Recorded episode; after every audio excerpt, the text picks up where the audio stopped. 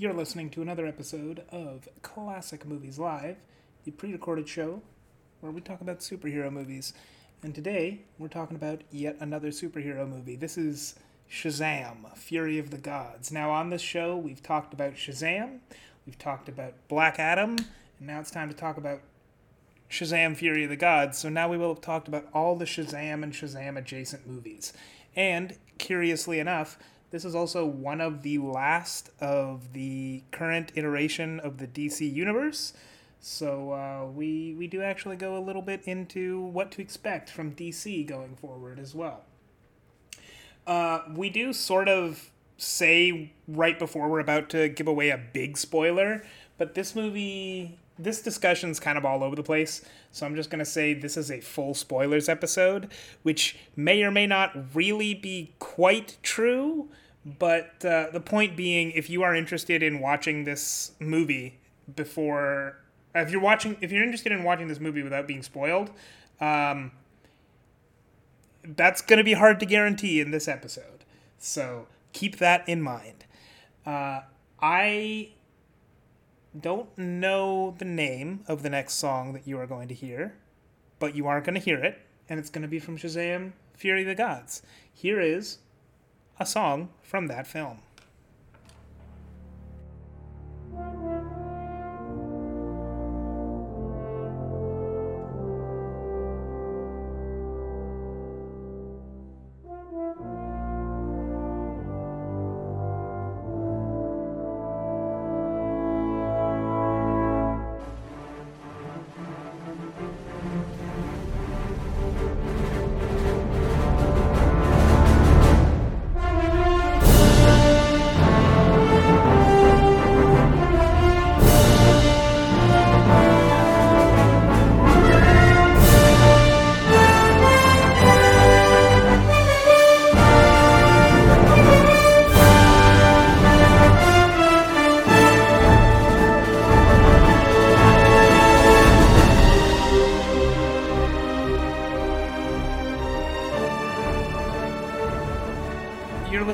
Episode of Classic Movies Live, the pre-recorded show where we talk about DC movies sometimes. This is going to be like the third lightning-themed DC movie we talk about, because we talked about Shazam here very, very early on. And then we talked about Black Adam, which is like Shazam, but not your granddaddy's Shazam. And now we're going to talk about Fury of the Gods. Pierre, are you furious? After watching the movie or just in general? I mean, I don't think so. I'm curious about both. I was not able to elicit much emotion in general during the watching of this movie. Yeah, I was not furious. I was gonna ask you a key question, but I'll return to it. I was gonna have you compare it with another lightning themed superhero, but we'll get back to that. That's a little spoiler, a little tease for the end. Oh, sorry. I didn't know where you were going with that. Yeah, it's this is the second movie. I guess it's almost like the third Shazam, because we had Black Adam just a few months ago. It's weird how they both just came out, but neither of them are related in any way, other than both being in the DC universe, I guess. Or sorry, DC Cinematic Universe. It's so strange, because like Black Adam is fully a Shazam villain. He's the only iconic villain that Shazam has. Like, Shazam has a rogues gallery, but Black Adam's the only one that really sticks out. And for whatever reason, and like very early on, Dwayne Johnson was approached. I probably said this story like 5 times now. Very early on, Dwayne Johnson was approached to be in Shazam as Shazam. And like, didn't want to do that. He wanted to be Black Adam. And since then, he's done everything in his power to keep Black Adam the hell away from Shazam, which, I mean, my impression of the movie, Black Adam, was, boy, Shazam really is what makes this character interesting, isn't he? Yeah, I don't know. I'm a little disappointed because I didn't know The Rock was approached to play Shazam himself. I think that would have been really fun, actually. Mm-hmm. And I think it's the only way we could have had The Rock be in a Shazam movie, if that makes sense, because I feel like it was never really in the cards for him to be a villain in a movie, because that would imply he would be beaten, and as he signs in his contracts, he is not allowed to lose a fight. And that is not... that's ruthless. Like, yeah. I mean... At least I think it is. Or at least not a straight-up fight, from what I can tell. Because I think he lost a fight the Fast 7, but that might have been before he started signing this into his contracts. I'm not sure. Well, in Fast 5, I think he was a villain. In Fast 7, he lost a fight. But I think in both of them, they, like... I don't think in either one he was, like, completely beaten. Like, even in Fast 7, he lost the fight, but he still came out, like, pretty okay. Yeah, and I guess it wasn't it didn't seem like he lost the fight. It was more like they fought to a standstill, and then Jason Statham blew up the place, from what I remember, and that's what took him out. Yeah. It wasn't a straight-up fist fight. Yeah, exactly. So, I think it's unfortunate that... Because I think... He either would have been a great Shazam. I think he could have been a cool Black Adam villain in a Shazam movie too. As we have seen from the Black Adam movie, he is not, I don't think he can carry a movie in that role specifically, unfortunately. And I think the only real positive point there could have been is that the dourness of his character would have reflected really well with Shazam himself being the exact opposite of that. Which I think is the point. And, like, I think he would have really good on-screen chemistry with Zachary Levi. I think Zachary Levi is a very good Shazam and would make a very good, like... I would really like to see him alongside Dwayne Johnson's very dour but also, like, very silly Black Adam. Yeah, I think he could work in a movie with this tone, maybe. Yeah. Yeah, well, and the first Shazam was kind of good too. I think part of the reason it kind of got overlooked was it was a smaller budgeted movie. It came out in between some very big Marvel movies at the time. I think it was stuck between Endgame and Captain Marvel, so it probably came through as kind of an afterthought within the grand scheme of things of 2019. I don't remember exactly if our episodes on Captain Marvel and Shazam were 5 and 6. I think they were 5 and 6, but either way, both of those episodes are single digits. So they came out very close together. They did, yeah. And I think Shazam as well, like, a part of the issue was that the amateur fun superhero thing had kind of been done before with Spider-Man, and I want to say Ant-Man, so it didn't... They did some cool stuff with it. Like, don't get me wrong. I thought the whole testing his superpowers out and him buying alcohol as an adult was those were cute moments, if that makes sense. And it was a well-made movie, but it just mostly felt like we'd been along this path before with other Marvel movies.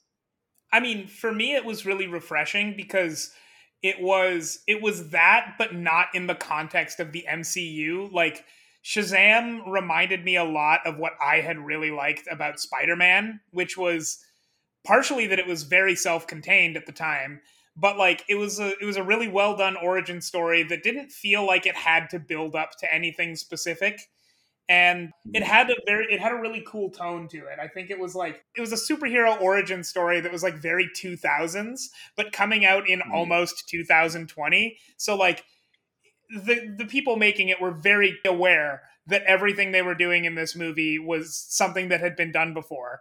So they were having a lot of fun with it. And I thought that the tone didn't quite go all the way to parody, but sort of got halfway there, halfway between parody and taking itself seriously, which, it struck a really nice balance there.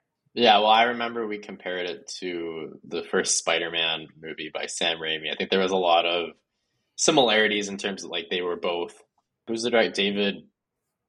David something. Sandberg. David Sandberg directed this, and he used to be a horror movie director as well. And I felt like there was some inspiration with what he was doing directly from the first two Spider-Man movies, which...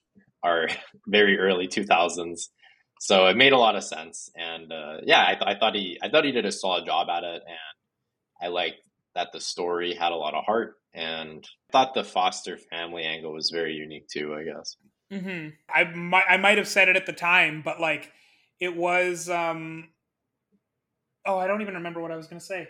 I was going to say something along the lines of, I liked the angle of him like coming into the foster family and not really feeling at home, but like wanting to find his real mother and it just kind of not working out. Like it was a very well told, the dramatic story of that movie was very well told. And I think it's one of the few superhero movies I can think of that really benefits from having a villain who is the most generic villain ever, because like that's kind of the point. They like even make fun of it. It's at a couple of points where it's like, oh shit, you're just a dude who says a bunch of big speeches and is a villain, I guess. Cool. Yeah. I think it gave room for that main story to really take root. And I think that was like a good story in of itself, even if you take out the superhero part, which I liked. I think that's important in a movie. So yeah. And I would say, unfortunately, Shazam 2 like ditches everything I liked about the first movie and takes a very generic angle on the superhero movie again. I didn't fully hate this movie, I will say. That's fair.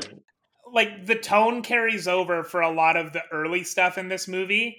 And it's weird. I feel like this movie kind of wants to one-up the last Shazam, but like by becoming a bigger superhero movie where the best parts of the first Shazam weren't that it was a superhero movie. That's an important element, but that's not what made it good, if that makes sense. Yeah, well, I'd actually say a big part of the first movie dragged because of the superhero stuff. Like, I thought it was really good until, from what I remember, the third act was like really, really long, and they added a whole bunch of stuff, and then they get the Shazam family together, where now a bunch of kids can Shazam it up, and I thought all that was pretty bad from what I remember. I thought that was like really, it was like too much, you know. Like they had a cute little story there. They really just had to have them fight Dr. Sivana something. Dr. something Sivana. For like 10 minutes. Sivana, like for like 10 minutes. And they really could have called it a movie. But then they added all that other stuff. And it just got really boring. And it kind of lost the focal point of the story. Because I guess like, but right before that, we see him. I want to say before that, we see him reunite with his mother. And then he finds out that she doesn't love him. That was probably the end of the second act. And then I feel like by the third act, he kind of already had that family stuff, and that was resolved. So then the movie just kind of went into pure action mode for 20 minutes and nothing really mattered. From what I remember, I don't think there was anything else to resolve for his character. In a way, it makes me think of, what's a movie that did that recently? Oh, geez, I just had it. Never mind. Go ahead. There was nothing really left to resolve, but like the third act monster fight ended with him like visibly showing what he'd learned. So like it wasn't a complete loss. And I would say, especially compared to this movie, we'll talk about it, a 20-minute third act where they, you know, do a bunch of fighting monsters in a carnival was mercifully short. Yeah, that's true. It could have been way longer. Yeah. I was happy it like ended after a bit, but yeah. So yeah, do you want to tell us what Shazam 2 is about? Fury of the Gods? I'm guessing there's some gods in there. Yeah, Shazam Fury of the Gods starts not immediately after the last Shazam. I think it's actually probably even a couple of years later. And at this point, Billy Batson is about to age out of the foster system. And he and all of his foster brothers and sisters are superheroes. And they go out and fight crime a lot, but they're really bad at it. So, like, they keep getting a lot of negative news coverage. And they enjoy it. It keeps them together. And they don't, like... Ultimately, they do save a lot of people. But, like, it's kind of... It could almost be the Spider-Man dilemma, where, like, from a certain viewpoint, he's saving everybody. But from a different viewpoint, he's, like, a menace. And, like... It could almost be that, except they don't really explore that in this movie. They just show the viewpoint where they're a menace. And like, you know, from when they're saving people, they're just doing it, but successfully, but they're not very good at it. Anyway, so there's that. And the staff that they threw away at the end of the first movie which I remember because they show it to us in a flashback, pops up at a museum, and some evil gods, daughters of Atlas, get the staff and put it back together and decide to go and try and take away Shazam's powers because those are powers that were stolen from gods and they want them back. And they're very generic villains once again, which again was a strength of the first movie. So at this point, you know, early on in the movie when they're saying this, I'm still like all into it. I'm just expecting this to be like a big funny joke. That's what I got to say about the basic plot of the movie is they have to fight. They have to fight some evil sisters who are gods. And that's kind of it. Yeah, this was one of the... I was kind of interested to see what they would do in Shazam 2, but when I saw the trailer, I lost... They did a really bad job marketing this movie, but also what they advertised in the movie is what I got. So it's not like I shouldn't say poor advertising. It was just a poor plot point. And I guess it is the whole plot. There's a line in the trailer where you see Zachary Levi, it like zooms in on his face and he goes, "I just threw a car at a dragon. My life is awesome." I'm like, I hated that line in the trailer. They took it out for the movie, but the movie still has a bunch of lines like that. Yeah, I was actually surprised they took that out because it felt like very in tone with what the rest of the movie was. Like there was some way cornier stuff that I was like, is that really the one they picked? Because that was a very, I don't know, early 2000s type of line for a superhero movie. That was like a very scary movie type of line, like that far into parody.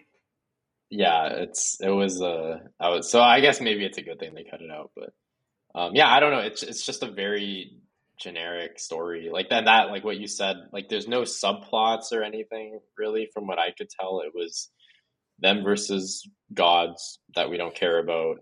There was no like foster family subplot. There wasn't really any. They like even the kids were not in this movie at all. Like I want to say like I feel so bad for the actor for the kid Billy Batson. I think he literally had like a minute total of actual screen time. It wasn't quite that short, but it wasn't much. Well, there's only I might have missed a couple minutes at the start, but I only remember there's that scene where he talks to Freddie in the cafeteria and then outside, and then there's that scene where he talks to his foster mom for like 2 seconds. Oh yeah, you're right. It's not very much actually. I honestly can't think of. I guess there's a bit at the end where it's kind of a spoiler, but he's not in his form at the end. And that's all I can really think of, honestly. I can't think of anything else. I mean, what you say about all the kids not being in this movie, or like, Freddie was in this movie. Extrapolating that a little bit, a lot of the side characters don't really have a lot to do in this movie. Like, they're in a lot of scenes, don't get me wrong, because they're a full super team. But like, it's a little bit of a shame because all of them have little subplots that are hinted at, but not really explored. Billy Batson's older sister is like trying to get into college, and she has like little hints of her trying to have a life outside of her foster family, which is like an interesting angle to explore, especially since the first one was literally about trying to find a life with this foster family. It'd be cool to like see a character who's not really feeling smothered by the idea of a foster family, but is like kind of needing to go and do her own thing at the same time. It would have been kind of a neat thing to explore. There's the one kid who is struggling with trying to come out to his parents, but like that's just not really explored at all. There's one kid who has a lot of character traits, but he doesn't have a plot. There's like tiny hints of cool things here, and like they're just kind of not really done. And like even Billy kind of doesn't really have that much of a plot. Like a little bit. Technically, he's the star of the movie, but this is really Freddy's movie. And like, that's cool because Freddy is the one who actually gets a good plot. But it could have been Freddy's movie and also Billy's movie a little bit more. Yeah, well, Billy had a couple setup plot points where there was one where he's aging out of the foster care system, and two where he doesn't really want to but he doesn't want to feel abandoned by his family. So he's trying to keep everyone together, and he doesn't want to do to them what his mom did to him, essentially. And they mention it for like two sentences in like the first act, and then it disappears, and then it pops up again in the last act. But there's no real conflict there. It's like okay, like it just kind of resolves for no reason, and he gets over it. And maybe there was a lot of script cut out there, but we got very, very little of that. Mm-hmm. There wasn't enough. The only Freddie, I would say, is the only one with kind of an arc, but I wouldn't even really say it's a character arc. It's just he falls in love with someone, but I wouldn't even really say they had any reason to fall in love together. Like, felt like a very odd romance, if that makes sense. I guess they had some chemistry, but they had no time together really. Freddie has a full like buddy cop arc with the wizard, which is like the best part of the movie. Him hanging out with the wizard. I actually really like that part. I wish they delved into that more, because the whole idea of this guy working with kids, like being an ancient wizard working with kids, was like, it was kind of corny at times, but there's a couple moments where it really made me laugh. And I like that kind of stuff. There's a lot of cool moments, like even with Helen Mirren, and they like every time they write a letter to Helen Mirren, it's actually writing everything they say, and she doesn't understand what they're saying, so she just reads the whole thing. That only happens once, I guess, but I thought it was really funny. It happens twice. Oh, it happens twice. Okay. Yeah, there you go. There was some really funny moments. Where it felt like there was some kind of script there, but I mean, that was my biggest impression coming out of this movie, is I didn't like it, but there were a lot of funny jokes. There's a scene where they're like, we have a violin that's always on fire. What's that about? And they show this violin that's just on fire, and then flashback to the meeting that the kids are having. And it's just like, it's just not brought up again until later, when someone goes, what's that? And they flash over to a violin that's on fire, and someone uses, and the kids are using it as a distraction. That got a really big laugh in my theater, and I was one of those people laughing. Yeah. Well, yeah, those moments are cool. I like this idea of children having to deal with these very ancient threats that don't understand. Like, it's like they both don't understand each other, And I thought that was a really interesting point. And then I think when they just made everyone into an adult the whole time, it really takes away what made this franchise special, which is that in the end, these are just a bunch of children playing superhero. Yeah, it makes it feel not unearned necessarily.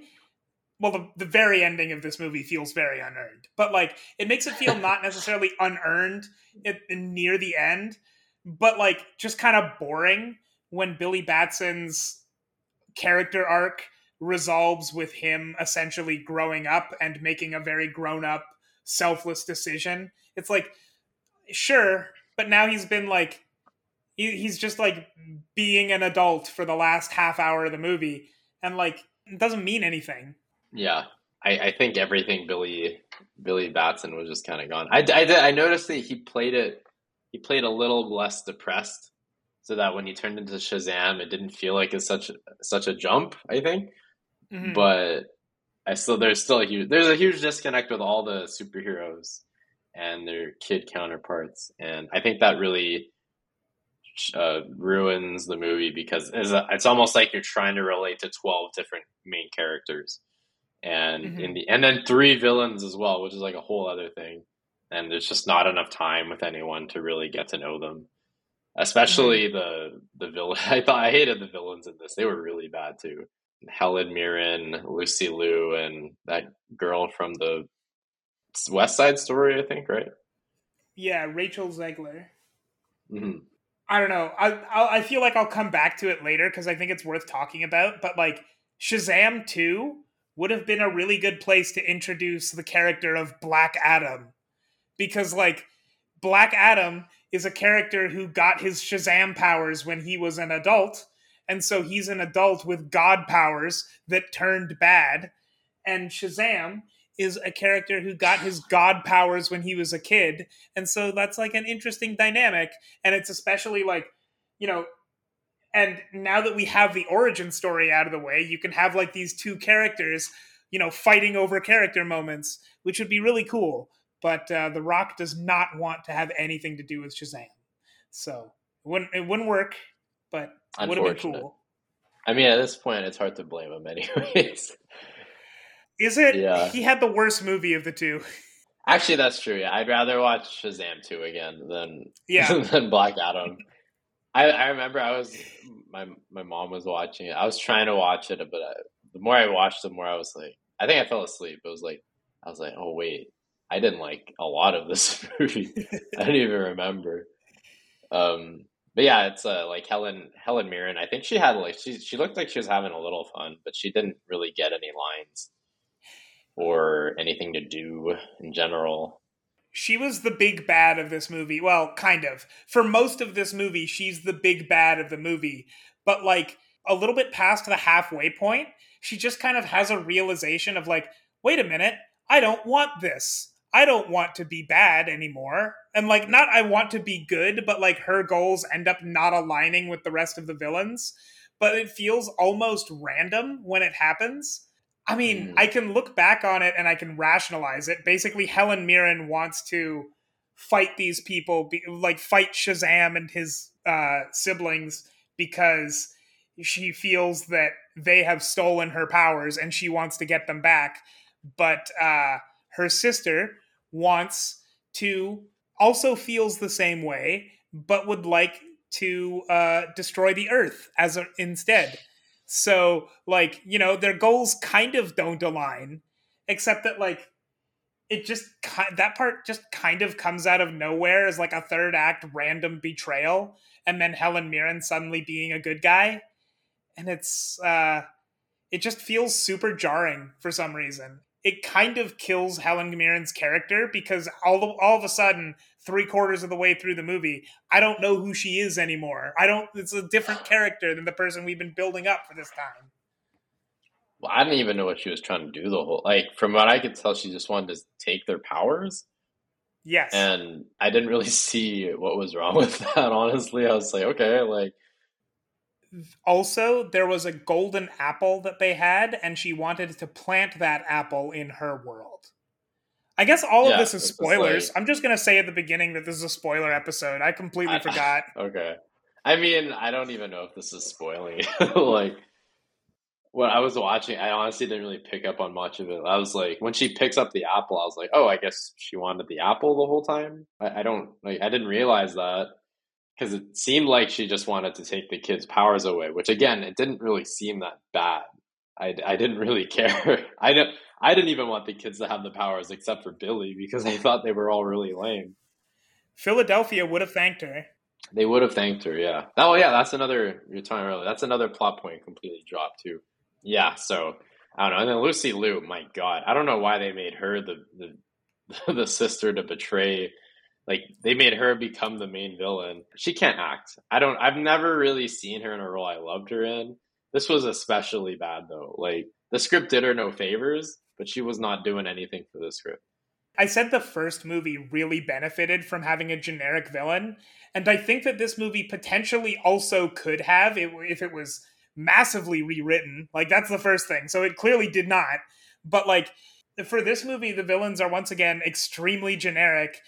But, like, they don't play that for laughs anymore. At least not nearly as much as in the first one. Like, Dr. Sivana being a generic supervillain is, like, makes him the butt of the joke all the time because he's a huge dork. But, like, in this movie, they're all super generic, but also, like, no one's laughing at them. I mean, Helen Mirren makes a couple of, like, really good attempts because she gets the whole reading out the letters bit, especially. But, like, Lucy Liu is not funny in this. I mean, I guess she's not supposed to be, but, like she herself is not supposed to be funny in this, but there are no jokes where she's, like, involved. Yeah, and she's not threatening either, which is also the problem, too. She just seemed like she was there. I don't know. I don't even, like, if you ask me to describe her character, I just be like, oh, she was kind of a dick, I guess. Like, she made that one guy kill herself. But other than that, like, I don't even know what, like, especially, like, towards the end, like, I don't, understand what her her purpose was to destroy the world. Why? Where did that come from? And like, she wasn't like actively destroying the world too. She just planted the seed and then she was flying around on her dragon for no reason. And it was just like, okay. And then it just seemed like she was wandering around waiting for the plot to end. Like, it's like she knew the movie had nothing for her to do. So she was waiting for Billy to do something about it. Yeah. She planted the seed and became a video game boss for a bit. Yeah. Just like, come and fight me when you're ready, when you've leveled up all your stuff. Yeah. There was literally like when there's that scene where Billy's saying bye to his family and the dragon is literally, it takes like 5 minutes, like, because she's trying to break out or something of that sphere thing, which is also a weird plot point. And then she doesn't break out. She just kind of stands around that sphere waiting for Billy to come back and fight her. Like, there's no urgency in that climax. Mm-hmm. They're like, she's gonna destroy the world, and then she doesn't really do anything. Like that dragon, like, are you telling me like you could blow up that dragon? It's made out of wood, you know, like I think like a couple jets could take that dragon out and everyone would be okay. It's made out of wood and it has fire breath. It's probably gonna take itself out by accident. Yeah. Like, I guess, like, it was a cool design, but I never felt like the dragon was actually intimidating in any way. No, and like, I mean, I think I've expressed before on this show how much I hate third act monster fights. And like, yesterday I was talking to my buddy who, well, it wasn't yesterday, now it was 2 days ago, but I was talking to my buddy afterwards about how I hate third act dragon fights. And he's like, what do you mean by dragon fights? And I'm like, well, I mean, generally as a concept, but Shang-Chi had one too, actually, that I didn't like, and it involved a dragon. Yeah. Oh, well, actually, that was the movie I was going to compare this to, Shang-Chi, where the father-son climax kind of finishes, and that's like the whole point of the story. And then you add like an extra 20 minutes of dragons fighting. And that's what the first Shazam movie kind of felt like. Except compare that dragon fight to like this, that is the whole movie here, where there is no actual meat to the story. It's just kind of people punching each other for no reason. Yeah. I'm glad I'm not alone in disliking this movie. I have seen a lot of very good reviews, and I wish I could see this movie through those eyes. That's fair. Yeah. I think this is a movie that would have been serviceable like 10 years ago, maybe. It's not abhorrently bad. Like, this isn't like Ant-Man. Like, I would say, well, I'd rather watch Ant-Man again, because at least in Ant-Man, there was like some sort of like, there was a lot of weird stuff going on that was kind of interesting, even though I'd say as a movie itself, like if you were to look at it from a very straightforward standpoint, Ant-Man is written terribly and it looks terrible, but at least that made it a little interesting. This is like, it was solidly made. I didn't have any technical problems with it. The script wasn't terrible. There was nothing for me to really latch onto. Like, it wasn't funny. It wasn't interesting. It wasn't intense at all. It just kind of happened. And I'd rather watch a movie that made me feel something than this, where I really felt nothing watching it. There's a lot of individual scenes from this movie I would really enjoy rewatching, because they were like, it has some very funny, like, one-off jokes that you know, take 10 seconds to get through. But like, I wouldn't watch a 2-hour movie for 10 seconds of jokes. Yeah. Zachary Levi too. I think it was just too much. I think that Shazam character is fun when you contain him more. If he's just around the whole time, it just gets really boring. Like, the character himself is very spontaneous and like active and hyper. But if you have that for the whole movie, it just gets boring. Like, you need that contrast of like, oh, he's here and then he goes away, you know, instead of he's just there. Yeah, you know? Like, in the first one, what works in the first one is that you have him and Billy with equal screen time. What I think would work about Shazam in a team-up movie like this kind of wanted to be is that he's a literal child on a team of superheroes. But the problem with this movie is that all of the superheroes were literal children. So like, you don't have, no one is special in that dynamic. That's why in the comics especially, Shazam works really well in like the Justice League, because Batman and Superman are weathered by decades of experience, and Shazam is like an 8-year-old kid that's hanging out with celebrities. So it's like a very different dynamic to the other people in the team. Yeah, I especially with the whole like that's a good point. And then also all of them have the same powers in this one. I thought in the first one they all had like different, like one had super speed, one could fly, one had super strength. It's just they all had the same powers, so I didn't really understand the point of them. There's no interest in them being a team because they're all the same person essentially. Right. So, yeah, I did not like that aspect of it. I think Shazam, I would like to see him more in the future, but at this point, I think they need to kill off this iteration of the character. Like they have to do with the rest of the DC universe, and then make him. I think he should be like 8 or something, so that you give him some time to grow, and you could get a trilogy out of him with him growing throughout the years. But now that he's an adult now, there's no fun with an adult turning into an adult at this point. Well, I mean, that's why he would be cool to like, it would be cool to have a movie where you have almost adult Shazam versus actual 1,000-year-old adult Black Adam.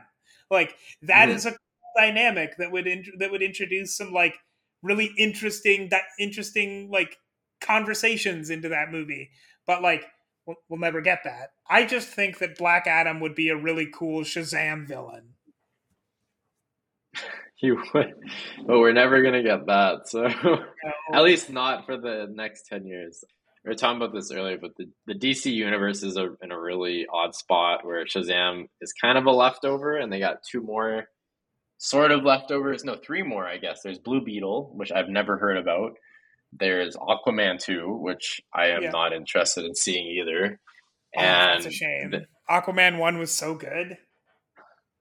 Wait, did you like it a lot? I can't remember. I loved Aquaman 1. Oh, wow, okay. And then there's The Flash, which seems to be the turning point for the new DC universe. But I honestly can't really say I'm interested in the new DC universe. I was looking at the slate that James Gunn put down, and they're going to do another Superman, and then they're going to do some like weird stuff. There's a Superwoman movie, and I don't know. I feel like there's too much going on superhero wise right now. Like I don't really care about the third reboot of the DC universe in the past 10 years. And fair. I guess maybe if it's really good, I'll like it, but I'm not excited. I'm not actively anticipating this new slate. And I would not be surprised if the first Superman movie does poorly and then they fire James Gunn and completely revamp everything again. I mean, I feel like that would be a really bad idea. Not because I do trust James Gunn. I think he'll make a good universe, but I'm not saying it would be a bad idea to fire him after the first Superman movie if it does badly, because I'm like, he is going to 100% make something good. I think that if DC tries to reboot their universe again within like such a short amount of time, like already people don't take them seriously, I'm pretty sure. Mm-hmm. And like, it's not going to get better if you try it again. Yeah, I think we're in a pretty weird space now where it kind of seems like the superhero craze is mostly, it's like not cool to like superhero movies anymore. The phase seems kind of over from what I can tell. I think we'll see the next couple movies that come out this year, like Guardians 3, The Flash, and The Marvels, which is like Marvel's last movie for this year. I think those are going to be really pivotal movies to find out if the superhero franchises have any lasting power. And I don't think we'll see superhero movies disappear, but I think it might just go back to the main players being a huge presence. Like we're never going to run out of Batman movies. Like that's a timeless character. And same thing with Spider-Man. I don't know about Superman anymore, but.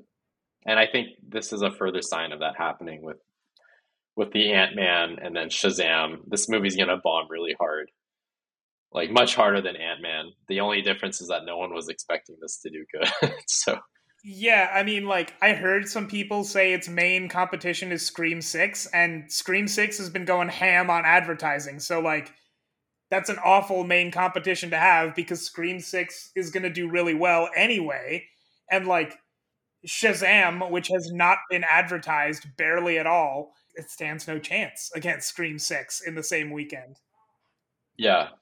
Well, I think that's just a sign. The superhero franchise is losing to a horror movie, which is odd because Scream 6, this is like been 23, no, more than 20 years since the first Scream. I want to say it's almost like 26 years.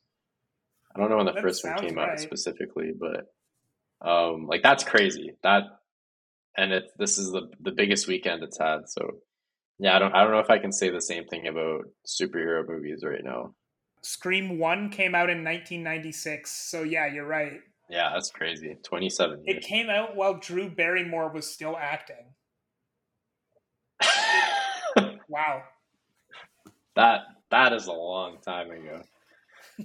Oh, one last thing. So I already said spoilers a lot of times at this. Like I marked spoiler places, but like this is a lot. We're gonna talk about literally the final scenes of this movie. Okay, so there's a lot of stuff that happens at the end of the movie. Me and my buddy were laughing our asses off so hard in the theater. Oh yeah, there's like a few different things, yeah. So like they go to, okay, big spoilers. They go to bury Billy Batson and they like have a funeral for him. And they're like, well, it's a shame that there are no gods left. And then Wonder Woman comes out of nowhere and is like, there is one. And the Wonder Woman theme plays while she walks triumphantly into the scene. And like, it was sudden that up until like I was already starting to fall off by that point, but that just soured me so hard on the movie. I was like, oh my God, they actually left that in. I thought it was it was the only part I was sort of surprised by in the movie, honestly. I was like, oh, wow, they actually got a superhero cameo in this, which is ironic considering this, or it's sad to say because this is a superhero movie, but I'm excited to see another superhero movie in it. That's like the highlight of the movie, even though I don't even like Wonder Woman anymore because, well, this is her first appearance since her lovely 1984 movie. Back in 2020. I think so, yeah. I can't think of any other ones, so... Well, Zack Snyder's Justice League, so that included some new footage, so probably that. Okay, there you go. Yeah, she didn't seem like she wanted to be there. I don't think anyone wanted her to be there. Like, the movie felt... It's like, oh yeah, like, I guess let's have Wonder Woman here, because that'd be kind of funny.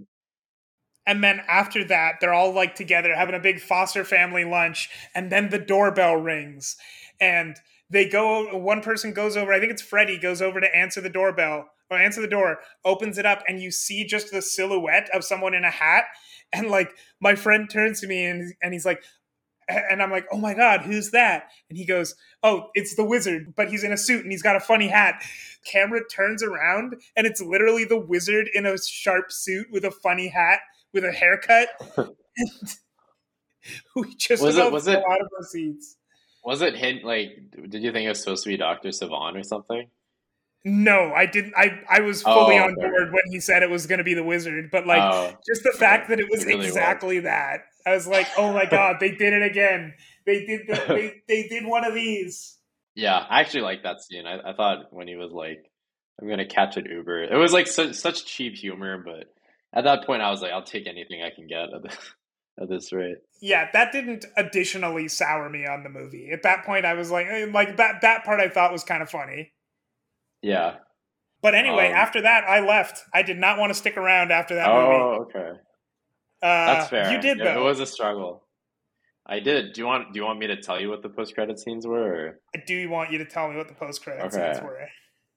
So the first one was... Have you seen Peacemaker? I have.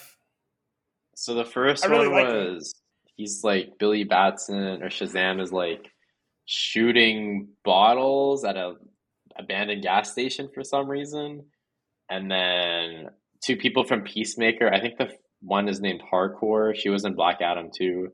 She's walking with the big guy. I think it was the tech guy from Peacemaker and the Suicide Squad.